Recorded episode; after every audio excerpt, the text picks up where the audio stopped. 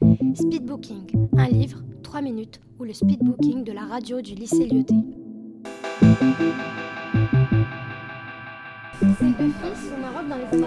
Et son père se retient. Alors que d'habitude, il regarde les films. C'était sur la Seconde Guerre mondiale. Mais euh, ça se passe pendant la, juste après la Seconde Guerre.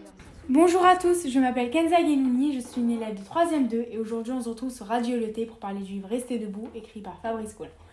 En effet, ce livre est une biographie de Simone Veil qui était une célèbre femme d'État française. Pour apprendre plus de choses sur Simone Veil, je vais maintenant vous résumer son parcours qui est expliqué dans ce livre. Donc l'histoire commence à Nice dans les années 20 suite à la naissance de Simone.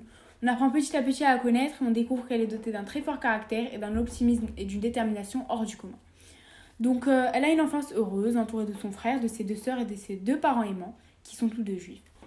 Mais malheureusement, la joie et le bonheur disparaissent petit à petit car la Seconde Guerre mondiale arrive à grands pas et ils ne pourront pas y échapper car un jour Simone se fait arrêter pour possession de fausses cartes d'identité, ce qui entraînera l'arrestation de toute sa famille, hormis une de ses sœurs. Ainsi, à seulement 16 ans, Simone a perdu les traces de son père, de son frère et d'une de ses sœurs, et se retrouve avec sa mère et sa sœur aînée à Auschwitz, qui est un camp de concentration polonais, connu pour ses conditions de vie inhumaines. Mais heureusement, l'histoire ne s'arrête pas là, car Simone ne baisse pas les bras et s'efforce de vivre et de rester debout, comme l'indique le titre du livre. Mais je ne vous dis pas si elle continuera son combat acharné et ne baissera pas les bras au cours du livre, ou si elle sortira tout simplement des camps de concentration.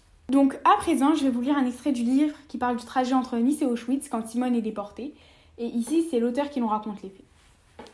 Le 15 avril au soir, le train entre en gare dans un long et terrible soupir. Les portes grincent, les SS hurlent, claquements et projecteurs. Voici le lieu où tout s'achève.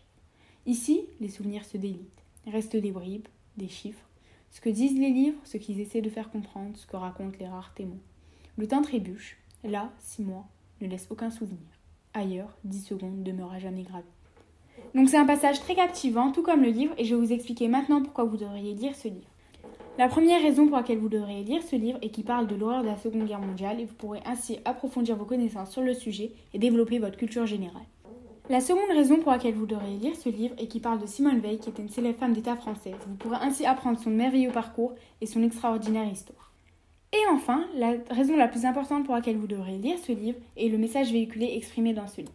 C'est-à-dire que dans ce livre, on parle de ne jamais baisser les bras et de toujours affronter les obstacles et de ne jamais avoir peur de le faire. Donc c'est un livre que j'ai trouvé très intéressant et que je vous conseille tout particulièrement si vous êtes intéressé par la Seconde Guerre mondiale ou encore si vous pensez qu'un seul obstacle peut détruire une vie, car ce livre vous prouvera le contraire.